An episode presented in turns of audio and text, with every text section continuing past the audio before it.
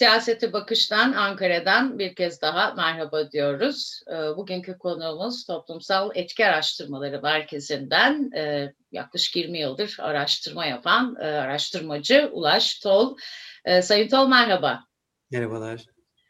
Son günlerde o kadar çok anket e, izliyoruz ki arka arkaya geldi bir de ve tüm anketlerde iktidar partisi ortakları, iktidar ortaklarında oy kaybından bahsediliyor. Muhalefet eriyorlar diyor e, ki e, CHP bu yıl kurultayını iktidara yürüyoruz diye yaptı.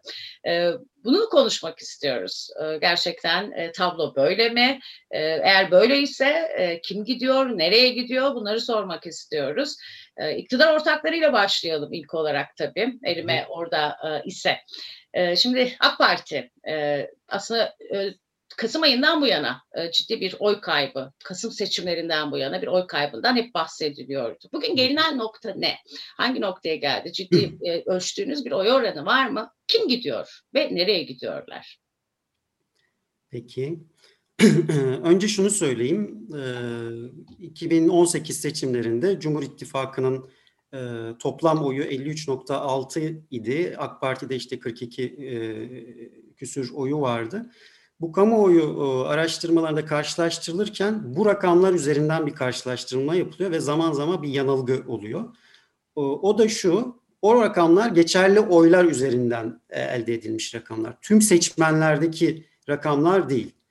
Biz o yüzden karşılaştırmayı tüm seçmenler üzerinden e, yapmayı daha doğru buluyoruz. Böyle bakınca da 2018 seçimlerindeki tüm seçmenlerin yüzde 36'sı aslında AK Parti'ye oy vermişti. Dolayısıyla biz bugünkü AK Parti oyununa bakarken e, seçmende bu 36'dan nereye gittiğini önce bir anlayıp sonra kararsızları dağıtarak e, karşılaştırmayı yapıyoruz. Kararsızları dağıtırken de ee, bunu bir oyları yani kararsızlar dağıtılmadan önceki tercihler oranında değil, ek e, sorduğumuz sorularla o kararsızlıkların e, eğilimlerini de gözeterek dağıtıyoruz ve öyle sonuçlara varıyoruz. Öyle baktığımızda e, AK Parti oylarının bu yüzde 36'dan yüzde 31'lere kadar gerilediğini, kararsızların dağıtıldığı halde ise Cumhurbaş Cumhur İttifakı oylarının toplamda 2020 e, boyunca ortalama 5 ya da 6 puana varan e, farklarda bir azalma olduğunu e, gözlemledik. Bizim bu sizin de dikkatinizi çeken raporumuz 2020'de yaptığımız 5 Türkiye temsili araştırmanın datalarının birleştirilmesi sonucundaki analizlere dayanıyor. E, dolayısıyla 10 bine yakın bir örneklemin e, üzerinden konuşuyoruz. Bu yüzden e, alt kırılımlar dediğimiz detaydaki seçmen gruplarını da inceleme şansımız oldu. Bunu tek bir Türkiye araştırmasına dayanarak yapmayı yeğlemiyoruz. Çünkü orada alt kırılımlar çok düşük örneklemlere eriştiği için konu üzerine konuşmak çok sağlıklı olmuyor. Bu kamuoyunda e, sıkça bazen söylenir hata payımız yüzde iki, iki buçuk falan gibi. Orada bir yanılgı var. O aslında toplam konuşurkenki hata payıdır. Yani bir sonuç konuşurkenki hata payıdır. Ama siz onu cinsiyete göre, partiye göre, e, ne bileyim üniversite eğitim düzeyine göre baktığınızda hata payları artar. E, ne kadar siz detaya inerseniz yükselir ve artık e, konuşulması sağlıksız hale gelir. Bu yüzden e, tek tek araştırmalarda profil detayları konuşmayı çok yeğlemiyoruz ama 2020 e, boyunca yaptığımız araştırmanın toplamından bazı sonuçlara vardık. E, onlara geçmeden önce de şunu söyleyeyim. Aslında bu gerileme yani 53 küsürden 46'lara 5-6 puanlık gerileme 2020 yılına gelmeden önce tamamlanmış bir gerilemeydi. E, çoğunluğunu da yerel seçim döneminde e, gözlemledik biz bunun. Yerel seçimlerden sonra e, düşüş ivmesi durdu Cumhur İttifakı'nın. 2020 boyunca da bir yukarı bir aşağı oynamalarla aşağı yukarı aynı seviyelerde kaldı. Yani bir, büyük bir çöküş görmüyoruz aslında. Yani bu gerileme 2020 yılı için konuşuyorum. 2020 yılına geldiğinde zaten bu gerilemenin önemli bir kısmını yaşamıştı. E, tabii bu konuştuklarım 2020 yılı için değerlendirmeler. Evet. E, ve e, o dönemde de e, önce parti bazında konuşacak olursak Cumhur İttifakı'ndaki yani AK Parti'deki oy kayıpları e, bir kısmı MHP'ye, MHP'deki oy kayıplarının bir kısmı da AK Parti'ye olduğu için de toplamda Cumhur İttifakı kaybı çok fazla e, olmadığını da gördük. Ama o 5-6 puan kim? E, onlara e, biraz odaklandık ve e, aslında iki, birkaç şeye odaklandık bu raporda. Bir tanesi bu, Cumhur İttifakı'ndan kimler gidiyor? Bir, bir, bir, bir soruydu. İkincisi, yine 2018 seçimlerini baz alırsak, e, o seçimlerde oy kullanmış seçmenlerin e, yaklaşık yüzde 83'ü, yani geçerli oylar üzerinden konuşursak, e, yine aynı partiye bugün oy vereceğini söylüyor. Fakat bunu tüm seçmenler üzerinden konuşursak, hatta buna yeni seçmenleri de ekleyerek konuşursak, evet. bugünkü seçime, bugün seçim yapılacak olsa seçime girecek seçmen, yani oy kullanma hakkı olan seçmenlerin yüzde 66'sına tekabül ediyor bu. Ee, buna bir yüzde 6 kadar e, hiç geçen seçimde oy kullanmamış, bu seçimde kullanmayacak olan, belki hani e, genel siyasi eğilimi oy kullanmamak olan kesimi de eklersek yüzde yetmiş üçleri falan buluyor. Yani toplamda bir yüzde yirmi yedi bir hareketli seçmen var. Biz ona hareketli seçmen diyoruz. Bir de onu analiz ettik kim bunlar e, diye. E, bunların çoğunluğu da tabii Cumhur İttifakı'ndan uzaklaşanlar oluşturuyor. Ama bir miktarda oraya yeni giden e, seçmen grubu da var. Bir de son olarak yeni seçmenleri e, analiz ettik. Bunlar üzerine ayrı ayrı konuşabiliriz. O zaman... Yani AK Parti'den özellikle kimler uzaklaşıyor diye e, bunu konuşacak olursak bir kere en çok yani par, siyasi, siyasi parti bazında bakarsak ittifak dışına giden e, en büyük kesim kararsızlara gidenler. Yani AK Parti'den e, bir uzaklaşma var ama buradaki ağırlığı hala e, bir seçim olursa ne yapacağını bilmeyen ya da protesto eğilimi ortaya koyanlar oluşturuyor. E, onları da CHP'ye gidenler ve sonra da İyi Parti'ye gidenler izliyor. Profil bazında konuşacak olursak en önemli sorun bugün kuşkusuz herkesin malumu ekonomi. Dolayısıyla bu ekonominin en çok etkilediği kesimler e, birinci sırada uzaklaşanlarda. Bunlar arasında da esnaflar ve işsizler e, ilk profil. E, Kürt seçmenler çok net bir şekilde e, bir uzaklaşma eğiliminde. Ee, yani e, bazı kategorilerde AK Parti birinci parti olma özelliğini yitirdi. Bunlardan biri de Kürt seçmenler. Ee, ne kadar bir kopuş var? Bir ölçtünüz mü? E, o, o, ona yönelik e, özel bir araştırmamız da olmuştu sadece Kürt seçmenlere. Oradan daha net söyleyebilirim. Bir yüzde 20-25'lik bir kesmi e, AK Parti'den kopmuş durumda. Bu yani normal to toplam seçmende yüzde 13-15 civarındayken Kürt seçmenlerde 20-25'e tekabül ediyor. Tersinden de söyleyecek olursak Kürt seçmenlerin e, yüzde 20'si AK Parti'ye oy vereceğini söylüyor. Yani geri kalan yüzde 80'i e, bir kısmı protestoda, bir kısmı sandığa gitmeyeceğini söylüyor, bir kısmı e, HDP'de e, malum, e, bir kısmı da e, diğer e, CHP başta olmak üzere muhalefeti. AK Parti'nin seçmen, Kürt seçmeninin e, yüzde yirmisi mi oy vermekten uzaklaşıyor, kaybediyor bu seçimi? 20-25 civarında. bu bir de şu şöyle farklılaşıyor. Bölge İstanbul, İzmir gibi Kürtlerin göç aldığı batıdaki iller ve e, kırsal olarak farklılaşıyor. Kırsalda hala daha e, kuvvetli. E, hem bölgede hem de e, batıda oy kaybı daha yüksek. E, özellikle İstanbul, e, Adana, İzmir gibi e, zaten yerel seçimde de muhalefeti desteklemiş e, Kürt seçmenlerde bu eğilim daha kuvvetli. Evet.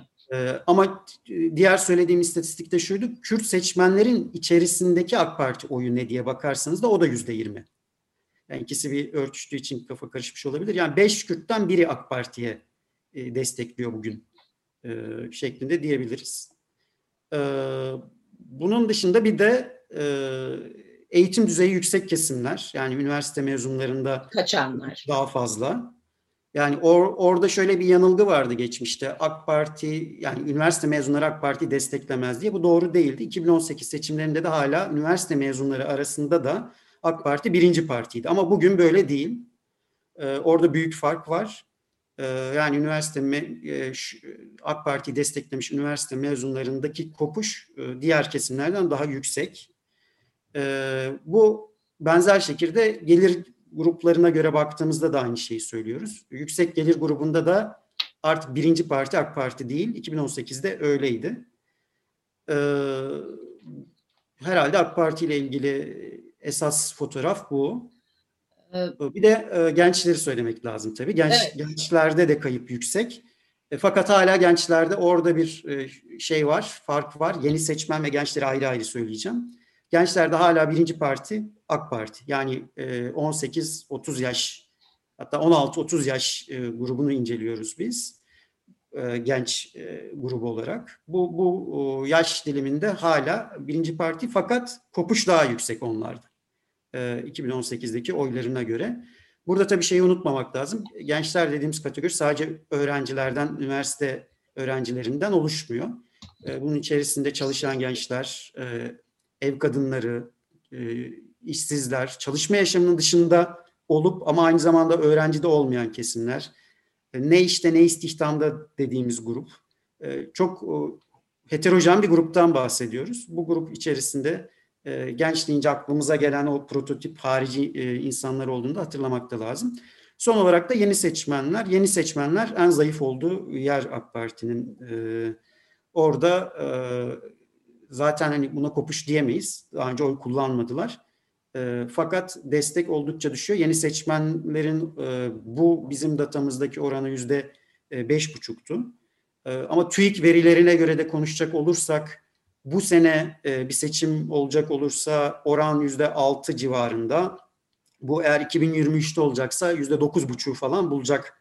Çok Yaklaşık güzel. 6 milyonun üzerinde 6 e, 6 200 falan gibi bir rakam çıkıyor.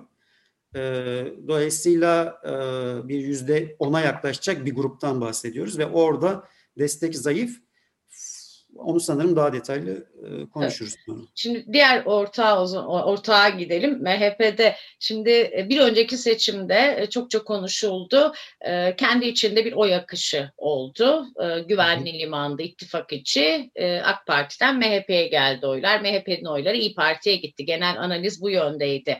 E, ama en çok oy kaybı olduğu iddialarının olduğu parti şu an MHP. Baraj altı olduğu 5, 7 diyenler var. Hatta böyle mi tablo? Kimler gidiyor? Nereye Hı. gidiyor MHP için? Aslında o 2018 seçimlerine yönelik yaptığınız analize de e, veriler itibariyle bir itirazım var. Şöyle bir kayma olmadı. MHP'den İyi Parti'ye, e, AK Parti'den MHP'ye, MHP'den İyi Parti'ye. Yani öyle bir kayma tam olmadı. Bir daha doğrusu şöyle İyi Parti oy oranının büyük kısmını MHP'den almadı. CHP'den de gelenler oldu. Oy kullanmamışlardan da gelen oldu. AK Parti'den de gelen oldu. O yüzden öyle bir e, net bir şey yoktu. Fakat şu şu şu doğru o döneme ilişkin o da devam etti. Aslında bu Cumhur İttifakı dediğimiz iki parti bir ittifak olmaktan çıktı. Yani şu açıdan çıktı. Bütünleşiyor bütünleşti. Evet, çok e, ittifak e, ne zaman ittifaktır? Farklı seçmen gruplarına hitap edebildiği ve farklı oy havuzlarından e, havuza oy getirebildiği zaman ittifaktır. 2018'de başlayan, bugüne e, bugünkü verilerin de daha da e, rafineleştiği e, fotoğrafta e, bu özelliğini yitirdi ittifak. Birbirine çok yakınlaştı, çok bütünleşti. E, hatta bunun da bir yansıması olarak ee, mesela MHP'nin en profil açısından önemli özelliği e, genç seçmeni e, de normalde. normalde daha yüksek oy oranlarına sahip olmasıdır. Yani şöyle şunu demek istiyorum. Oy oranı yüzde onsa gençler arasında bu yüzde on beşleri yirmileri bulurdu. Bu özelliğini yitirdi. E, niye yitirdi? Bu dediğim nedenden dolayı. Zaten birbirine çok benzeyen ve bütünleşmiş iki parti var ve milli meseleleri temsil eden bir AK Parti de var. E, o zaman genç kesim oraya kaymaya başladı bir kısmı. Bir kısmı da milli, özellikle daha kentlileşmiş ve e, seküler olan kısmı da e, ittifak dışına çıkmaya başladı. Başta İyi Parti olmak üzere. E, o yüzden e, MHP'deki esas dönüşüm e, AK Partilileşme, e, AK Parti e, ile e, yaklaşık bir seçmen profiline sahip olmaya başlaması. Şu doğru, oy kayıpları yüksek MHP'de. Fakat hala AK Parti'den MHP'ye de kaymalar olduğu için o tam da yansımıyor. Aslında daha da yüksek. Yani MHP'nin özünden, çekirdek oyundan önemli kayışlar var ama AK Parti'den gelenlerle de o kapandığı için e, tam da e, görülmüyor. E, başta bu.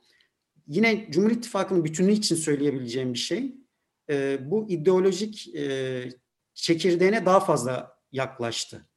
E, yani şöyle diyeyim AK Parti için mesela konuşacak olursak kendisini İslamcı, Müslüman, daha fazla dindar, muhafazakar tanımlayan kesimlerdeki kaybı daha az. Oralarda da kaybı var. Ama diğer kesimlere göre daha az. E, kay, ideolojik olarak baktığımızda kayıplar daha kend, e, e, daha merkez siyasete yakın. Kendini solda tanımlayıp AK Parti'ye oy verenlerin neredeyse tamamı. E, dışarıdan kendilerine liberal denilen ama işte onlar öyle demese de merkez siyasette daha çok e, kendini gören e, kesimler. E, bunlar daha çok burayı e, terk ettiler. Bu MHP için de geçerli. Yani daha kentli, seküler, daha ılımlı siyasette, daha merkez siyasette. 90'lar e, üzerinde konuşacak olursak belki ANAP'a, DYP'ye ver, oy verebilecek MHP'li olanlar hem MHP'den hem ittifaktan evet. uzaklaştılar. Ee, tabii e, buradaki kayıplar nereye gidiyor? Şu an için anladım kararsızlardalar. Ama e, iktidara yürüyoruz diyen ve çok iddialı bir söylemle hareket eden bir e, ikinci parti var, e, CHP. E, şimdi oradaki tablo nedir? Sol sosyal demokrat bir parti ama ben de biliyorum ki e, alt gelir gruplarından çok fazla oy alamıyordu. E, bir çelişki olarak da hep altı çizildi. Orada nasıl bir değişim görüyorsunuz? E, geliyor mu? İktidardan oy alabiliyor mu? E, 2018'de bugün arasında nasıl bir fark var? Hı hı. Giden oy var mı yine tabii? Yani o zaten işin doğası gereği biraz her zaman giden oy olur. Sıfır olmaz e, hiçbir şekilde. E, oradan başlayayım. Burada da giden oylar var. E, fakat toplama baktığımızda e, 100 üzeri yani 100 diye kabul edersek 2018'deki oyunu bugün 115 olmuş durumda. Bu önemli bir artış. E, yani yüzden 115'e çıkmak e, önemli bir yükseliş. E, bu yükselişin esas sebebi de e, diğer Cumhur İttifakı analizimizin tersine e, 2018'de oy kullanmamış olanlardan ve yeni seçmenlerden geliyor. Yani e, şeyde e, yerel seçimlerde de biz onu gözlemledik. Özellikle İstanbul'da tekrar edilen 23 Haziran seçimlerinde son belki 2-3 seçimdir oy kullanmamış sandığa küs bir seçmen grubu vardı muhalefette. O grup geldi ve oy kullandı. Şimdi de aynı grup e, mobilize olmaya aday görünüyor. E, bir kere büyük dilim buradan geliyor. E, fakat iktidarı destekleyen seçmen grubundan da önemli gelişler var. Onu da göz ardı edemeyiz. Özellikle düşük eğitimlilerde, düşük gelirlilerde, hatta emekliler gibi aslında çok yani yaş grubu olarak uzak olduğu yerlerde oylarını önemli oranlarda artırmış CHP. Dolayısıyla geleneksel seçmen grubu dışına çıkabilmiş. Aynı zamanda ideolojik olarak da çok fazla dokunamadığı, kendini dindar olarak tanımlayan, Müslüman, ilk kimliğini Müslüman olarak tanımlayan, muhafazakar olarak tanımlayan kesimlerden de önemli oy desteği sağlamış ve de Kürt seçmenlerden bir e, eğilim özellikle büyük şehirlerde, e, batıdaki büyük şehirlerde CHP'ye yönelik bir eğilim var. E, bunların e, HDP oyları e, olduğunu da söyleyemeyiz. Yani e, AK Parti'yi desteklemiş Kürt seçmenlerden de e, önemli bir e, destek geldiğini e, CHP'ye görüyoruz. Dolayısıyla geleneksel oy e, havuzunun dışına çıkabilmiş görünüyor. E, bu da tabii kendini e, söylediğiniz gibi e, daha iyi siyaseten hissetmesine neden oluyordur e, sanırım. Önemli. Ee, o zaman hızla geçelim. İyi Parti ile HDP kaldı. Mecliste grupları olan partiler bu açıdan önemsiyorum. Tabii yeni partileri de soracağım. Çok kısa kısa. İyi Parti e, sonuçta genç bir parti. E, grupta kurmayı başardı. ittifakla birlikte meclise girmeyi. E, bir seçmen tabanı oluştu mu? Öncelikle onu sorayım. Ve anketler diyor ki %15-16'lar. Böyle mi tablo? Nereden geliyor bu oylar? Ve tutabilir Hı. mi? Bir seçmen tabanı e, henüz oluştu ben diyemiyorum ama oluşuyor. Yani her bir yıl öncekine göre daha e, iyi. Bunu nereden anlıyoruz? Ne kadar biz şunu soruyoruz. En yakın olduğunuz parti kim diye de soruyoruz ve ona bağlılık düzeyini de e, sorguluyoruz.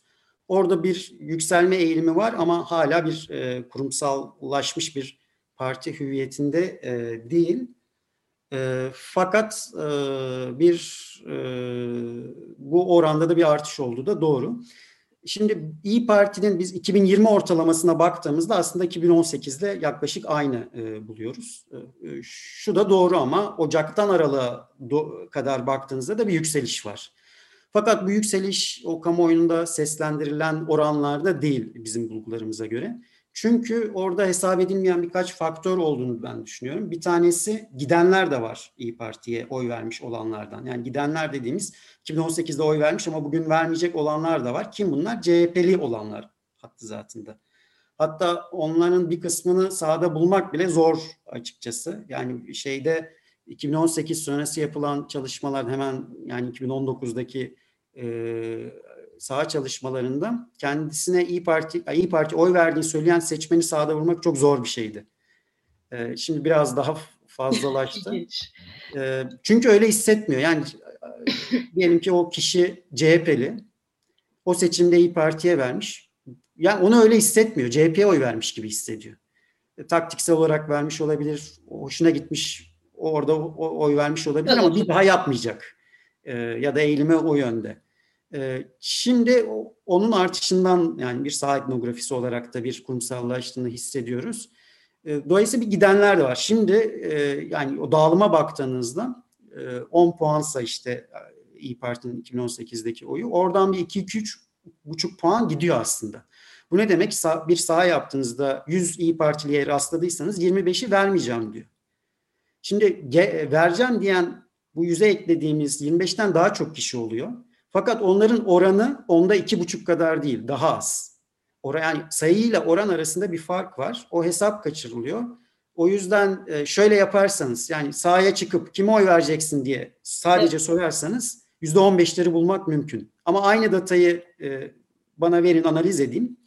2018'de kime vermiş eğilimlerine bir, bir modelleme kuralım. Orada o oran yüzde on birleri e, anca buluyor. Belki on ikileri şimdi zorluyordur bir trend olduğu için son e, e, Nisan ayında durum nedir onu bilmiyorum. E, bu Bunun e, bir kısmı CHP'den geliyor e, hala. Yani CHP'ye e, oy vermiş iyi partilerden tekrar CHP giden olduğu gibi şu an e, 2018'de CHP'ye vermiş ama şu an İyi Parti'ye vereceğini söyleyen bir kısım var. Bu e, hala önde ama AK Parti ve MHP'den de geliş var. Özellikle de o ivmenin bu AK Parti yani ittifakın eve dön çağrısından e, sonra yükseldiğini de e, gözlediğimizi belirteyim. Orada şöyle bir ilginç belki bir korelasyon olabilir. E, bu AK Parti ve Cumhur İttifakı'nı destekleyen seçmen grubunun e, aslında e, tamamı memnun değil. Yani şöyle bir analiz yapabiliriz. 2015'lere kadar AK Parti seçmeninin önemli bir kısmı oyundan memnundu, partisinden memnundu. Bugün öyle değil. Yani bugün e, düşüş durdu, çöküş yok dedim başta ama o bir e, işin e, şeyi, e, eğilim kısmı. E, şu an hala yüzde 45-46'dan bahsediyorsak bunun önemli bir kısmı da partisinden rahatsız. E, o evet. rahatsız olan kesim gidecek adres bulamıyor aslında. O yüzden MHP'yi bir e, AK Parti'den kopanlar için diyorum. Ara istasyon olarak e, görebiliriz orada. Bu yeni partiler bir ona adaydılar. E, fakat o da olmadı. Nedenle evet onu da arada aldı. değerlendirirsek çok sevinirim. E, oraya e, beklenen ilgi olmadı. E, öyle olunca gidilmesi meşru. Yani uzaklaştığında gideceğin e, e, yerin meşru ve güvenilir bir yer olmasını istiyor. Bu e, İyi Parti'nin e, evin bir parçası olduğu e, şeyleri, e, çağrışımları seçmen grubunun bir kısmını İyi Parti'ye doğru yönlendirdi diyebiliriz.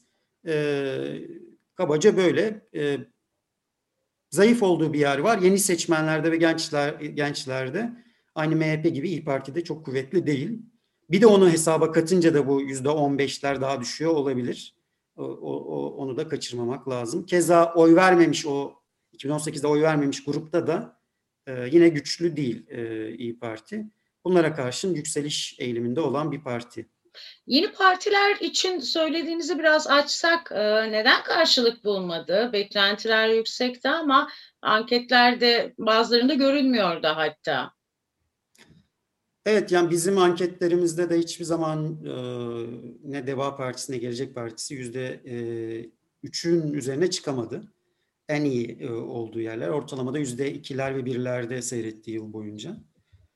E, yani şöyle bir şey oluyor seçmenlerde bir çoğunluk enerjisi diye bir şey arıyor e, seçmen. Hatta bugün belki bu e temelin sağlam olmamasına rağmen e, bundan da neyi kastediyorum? Seçmenin en önem verdiği konularda durum kötü Türkiye'de, ekonomide. Hatta şimdi en e, e, iktidarı takdir ettiği sağlık alanında, eğitimde, e, adalette e, sıkıntılar evet. var ve seçmen de bunu artık idrak etmiş durumda. Buna rağmen gerilemiyor. Yani aslında bu temel sağlam olmadığında bir gerileme bekleriz. E, geriliyor ama e, yeterince gerilemiyor. Bu hala çoğunluk enerjisini tutuyor olmasıyla kaynaklı. Bir de ara ara barutları var tabii. Son barutları mıdır artık bilmiyorum ama piyasaya sürdüğü sürekli bir 2020 boyunca sürekli gündemde bir e, bir şeyler gördük biz. Doğal gaz bulundu, oldu, bu oldu falan bir sürekli evet. E, bir, bir, bir, bir kurşun daha sıkıldı seçmeni tutmak için. Belki bunlar da hani e, çıkmasına neden olmamış olabilir ama düşmesini engellemiş olabilir. E, dolayısıyla o çoğunluk enerjisini henüz yitirmedi. Yeni partiler de o enerjiyi kuramadılar. Ya bir e, güçlü bir parti e, imajını seçmen e, nazarında kuramadılar. Bu kuramayacakları anlamına gelmiyor. Birden de yükselebilirler ama ama henüz öyle bir cazibe oluşmadı. Ee, seçmende de şöyle bir eğilim de kuvvetleniyor. Muhalif seçmen için konuşuyorum. AK Parti karşısındaki güçlü olanı güçlendirme, e, bir arada durma e, ve bir e, iyi bir ittifak e, görüntüsü verme arayışı güçleniyor. Ya mesela bilmiyorum çok spekülatif bir şey söyleyeyim. Şöyle bir par partileşme olsa, İyi Parti, Deva Partisi, Gelecek Partisi bir araya gelse ve bir merkez sağ parti olarak biz çıkıyoruz bundan sonra birlikte devam edeceğiz dese belki o enerji patlamasını yaşayabilir. Ama böyle çok ayrı ayrı olması, hmm. e, tanınırlığı hala yüksek değil partilerin. E, yani şeyde yerellerde iyi çalışıyorlar ama hala bil, bilinirlikleri, tanınırlıkları e, hem liderlerin hem partilerin düşük. E, o, o, o enerjiyi e, yaratamıyor. E, ama şunu da söyleyeyim, kararsızlarda ve protesto eğiliminde olanlarda ve yeni seçmende daha güçlüler. Yani kendi ortalamalarının üzerindeler. O da bir e, yukarıya doğru gidiş sinyali olabilir ve e, Kürt seçmen diyeceğim. Tabii sadece Kürt seçmen de dememek lazım herhalde HDP oyları. Kürt seçmenin dışında da sonuçta oy alıyor e, büyük şehirlerde. E, tabii yaşadıklarına son iki yılda işte gözaltı, tutuklamalar, kapatma tehdidi ve daha birçok şey. Bunları da değerlendirdiğimizde orada tablo ne görünüyor? Bir düşüş var mı? bunlar nasıl sonuç getirdi? Bir oy kaybı var mı? Var varsa nereye gidiyor? Nereden ya da oyunu ıı, sürdürüyor hala baraj üstü gösteren anketler açısından bakıldığında? Bizim sonuçlarımızda da oylarını muhafaza ettiği görülüyor. Ama elbette giden de var, ıı, gelen de var. Yani AK Parti'den uzaklaşanlar arasında ki Kürtlerden gelenler var. CHP'ye ya da kararsız seçmene, protestocu seçmeye doğru gidenler var. Bunlar Bakiye'ye baktığımızda ve kararsızları dağıtıp baktığımızda e, oy oranlarını HDP e, muhafaza ediyor. Fakat şöyle bir gelişme oldu yılın sonlarına da doğru daha çok gözlemlediğimiz sahadan çekilmeye başladı HDP seçimi, seçmeni. E, o yüzden biz yüz yüze yapıyoruz e, anketlerimizi. E, ama telefonla da kontrollerini yapıyoruz. Mesela yüz yüze de HDP'ye oy verdiğini söyleyen seçmen telefonla sorduğunuzda AK Parti'ye vereceğini söylüyor. Yani başka bütün e, verileri e, sorulara eğilimlerinden verdikleri cevaplardan e, çıkarak e, HDP'li olduğuna işaret ederken e, telefonla kontrol için sorduğumuzda öyle diyor. Bunların bir kısmı sahada da gözlemlediğimiz şeyler de oluyor. Biz şöyle iş çalışmalar da yapıyoruz. Nitelikli anket dediğimiz. E, daha nitelikli bir anketör ekibinin e, soruları iyi anladığından emin olana kadar müdahale etti. Yarı niteliksel çalışmalar da yapıyoruz değil. Orada da gözlemlediğimiz biraz böyle güven ilişkisi kurunca HDP'ye oy vereceğini söyleyen e, ama e, ilk ilk soruda AK Parti'ye oy vereceğini ya da oy vermeyeceğini söyleyen bir seçmen grubu oluştu. Dolayısıyla bu e, bundan sonraki saha çalışmaları için ve kamuoyu araştırmalarını okurken buna dikkat etmek lazım. O yüzde e, diyelim ki 100 HDP'linin bir en az bir üçte birinde bir e, e HDP'li kimliğini gizleme eğilimi oluşmuş durumda. E, onu da e, hesap İyi. etmek lazım. E, ama şey e, özellikle eğitimli, kentli e, ve bu e, CHP'nin e, yerel yönetimde olduğu yerlerde bir e, CHP'ye de yakınlaşma olduğunu da e, görüyoruz. Hatta bölgedeki oylarını da e, CHP artırmış durumda. Önemli ölçülerde artırmış durumda. E, bazı e, yerlerde e, oy oranı çok düşüktü zaten ama e, onu ikiye üçe katladığı e, şehirler var bölgede. Dikkat çekici. Şimdi e, zamanımızı aslında e, e, aşıyoruz ama e, çalışmanızda e, şöyle bir ifade var. Cumhur İttifakı'na e, güvensizliğe e, seçmen açısından e, muhalefete duyulan ümit eşlik etmiyor. Yani hmm. anladığımız bir e, gri bölge deniyor. İşte ikinci en büyük parti e, Kararsızlar e, Partisi e, yorumları var. E, bunlar evet uzaklaşıyor, dışına çıkıyor ama e, bir yere gitmiyor, bekliyor. E, buna dair, e, bu tabloya dair neden bu güven sağlanamıyor tabii o da e, tek başına herhalde bir e, araştırma konusudur. E, bu hareketli seçmene, bekleyen seçmene dair ne söylersiniz? E, ve e, hızlıca bir de yeni seçmen e, orada zaten aslında eğilimlerini biraz önce ifade etmiştiniz ama e, bu seçimin kaderini ya da öyle tamamlayalım. Bu seçimin kaderini kim belirleyecek? Hangi seçmen grubu e, dağılımı belirleyecek? Öyle. Hmm. Ee, üç ayrı soru sordunuz. Evet e, ve zamanımız daraldı. tamam, ilkini söyle, söyleyeyim. Yani e, bizim de kendimize sorduğumuz soru, soru da şuydu. Yani bir rahatsızlık var ama bu tam kopuşa neden olmuyor. Bu neden? Ee, ittifak, Cumhur İttifakı için e, söylüyorum. Yani üç temel şey çıkıyor gibiydi. Bir tanesi hasbel kadar e, kendi e, topluluklarının, kendilerine yakın e, insan topluluğunun bir e, bu dönemde e, AK, AK, AK Parti iktidarları döneminde bir kazanımları olduğunu düşünüyor bu kesimler. Ve bu kazanımların e, muhalefetin iktidara gelmesi durumunda kaybolacağına inanıyor. Bun, bundan kastım e, rant değil ama da, daha e, kül, bir, biraz böyle kültürel olarak da iktidarda olmayı Başörtüsü da örneğin bu kaygı var. Efendim? Başör, başörtüsü evet, evet, kaygı var. Var ve e, bazen hani bunu destekleyen gelişmeler de olmuyor değil e, toplumda. E, bir bu. İkincisi e, yine dar gelirli vatandaşlar için söyleyeceğim söyleyebileceğimiz önemli bir sosyal yardım ağı var. Onlardan e, onların kayb e, kaybedilme e, kaygısı e, buna eşlik ediyor. Üçüncüsü de e, bu grup için yani rahatsız olan grup için e, söylüyoruz. Peki AK Parti değilse kim sorusunu soruyor ve orada kendisine bir adres bulamıyor. Nedeni de daha iyi yöneteceğini düşünmüyor muhalefetin. Yani biz şunu sorduğumuzda sağ, e, Türkiye'yi en iyi şu alanlarda kim yönetir diye sorduğumuzda orada e, muhalefete güven oyu vermiyor. E, bir de bu e, e, eşlik ediyor. Tabii bunlar bu şöyle bakarsak biraz şeye de benziyor. 90'lı yıllarda e, AK Parti'yi önceleyen e, siyaset yükselirken de aynı yolu biraz izlemişti. Yani o zaman da onlar için bunlar gelirse şeriat gelir mi kaygısı olmuştu. Yönetebilecekler mi kaygısı olmuştu. Ve onlar bu kaygıları e, önce yerel yönetimlerdeki deneyimle e, sonra da e, partiyi kurarkenki çeşitlilikle o zaman bir ittifak vardı hakikaten. Farklı e, hem politik olarak hem de yetenek olarak farklı e, kadroların e, dahil ed- ederek bu kaygıları aşmışlardı. Şimdi muhalefet de biraz o, o izde gidiyor gibi. E, yerel yönetimlerdeki deneyimler aslında sosyal yardım konusunda kötü olmadığını göstermeye e, başladı. o, o kazanımların o, o, kadar da tehlike altında olmadığını, e, hatta iyi korunduğunu e, gözlemleme şansı e, buldular.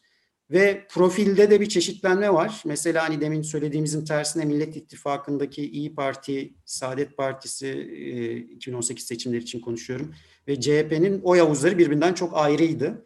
Birbirine benzemeyen e, partiler bir arada durabildiler. Yerel seçimde de bunu devam ettirebildiler. E, dolayısıyla orada da bir dönüşüm var. Ama buralarda daha fazla muhalefetin ikna etmeye ihtiyacı var.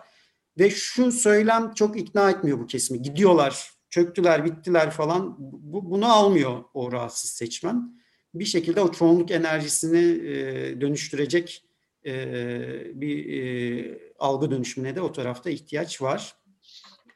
E, yeni seçmene gelecek olursak, e, evet çok farklı yeni seçmenin ortalamaları e, genelden. Bu sadece o eğilimleri açısından değil, e, bazı kanaatler açısından da öyle. E, ne bileyim Cumhurbaşkanlığı sistemine yaklaşım, başkanlık sisteminden memnuniyet, e, bazı temel sorunlarda toplumsal cinsiyetten tutun da e, e, Kürtlere, Alevilere yönelik hak taleplerine ilişkin ortalamadan her hep farklı eğilimleri var. Daha e, özgürlükçü bir yaklaşım içerisinde. Fakat yeni seçmen grubunun da en büyük e, kütlesini kararsız ve protesto eğiliminde olanların oluşturduğunu da hatırlatayım. Yani bu top bizim datamız için konuşuyorum. Ortalama toplumda yüzde 15 civarındaki bir kesim burası. Yeni seçmenlerde bu yüzde 30'u buluyor. Yani onların birinci partisi hala e, kararsız ve protesto eğiliminde olanlar. Onları da e, tam olarak e, alternatifler ikna etmiş değil. O yüzden hani bu burada AK Parti zayıf diye e, yeni seçmenleri de e, cepte olarak e, görmemek lazım. Aynı şey Kürt seçmenleri için de geçerli. Yani AK Parti'den uzaklaşıyorlar ama e, bu iki seçmen grubunu da sandığa gelmeye ve e, muhalefeti desteklemeye ikna etmek muhalefet açısından e, önemli olacaktır e, diye e, bağlayayım. O zaman e, bu seçimin işte kaderini kim belirleyecek sorumuza da Kürtler e, ve yeni seçmen diyebilir miyiz? Bir de şeyi ekleyelim ona. E, bizim birçok sorumuzda bizi götüren bir yer var. Merkez büyüyor. Merkezde yani farklı sorulardan e, bunu söyleyebilirim. E, yani hem ideolojik olarak e, hem de partilere yaklaşım olarak iki tarafında taraftarlarını falan bir kenara koyarsak bir merkezde toplanan bir seçmen grubu var. Bu grup mesela nasıl bir cumhurbaşkanı istersiniz sorusuna hep şöyle yanıtlar veriyor. Ya milliyetçi olsun ama çok da fazla olmasın. Dindar olsun ama çok da dindar olmasın. İşte Kürtleri tamam şey yapsın ama o çok da yükseltmesin falan gibi böyle bir sürekli e, temel meselelerde bir ortada merkez siyasete e, rol veren bir kesim var. E, o kesim zaten en hareketli kesimi de oluşturuyor. E, o grup bu da eklersek bu üç grup kaderinde etkili olabilecek diyebiliriz belki. Daha yürüyecek çok yolları var. Tabii bir de seçim psikolojisi var. Onun Tabii, da etkileri e, sandık psikolojisi hatta. Evet ona bir de şunu da ekleyelim. Şu anda zaten hani e, biz seçmen araştırması yapıyoruz ama ortada bir seçim yok dediğiniz gibi ve ortada adaylar yok. Yani bir tarafın adayı belli Tabii. ama karşıda bir aday yok. Dolayısıyla muhalefet için şöyle bir zorluk var. Tutunumu çok yüksek bir blok var birbirine benzemeyen, farklı e, tepkiler veren, bir ortak adayı olmayan henüz bir grup var. Bu da bir dezavantaj. Yoksa aritmetik olarak baktığınızda Cumhur İttifakı seçimi bugün kaybeder görünüyor. Niye? Yüzde 45 50'den küçük. Ama diğer yüzde 55 tutunumu olan, ortak davranan bir e, yerde değil. E, o da bir dezavantaj ama bu seçim ikliminde farklılaşacaktır e, şüphesiz. Daha çok konuşacağız demek bu. Toplumsal etki araştırmaları merkezi timden e, Ulaş Toğ'la konuştuk araştırmacı. Çok teşekkür ediyoruz Sayın Toğ. Rica ederim. Siyasete Bakış'tan Ankara'dan seslendik. Tekrar buluşmak üzere. Hoşçakalın.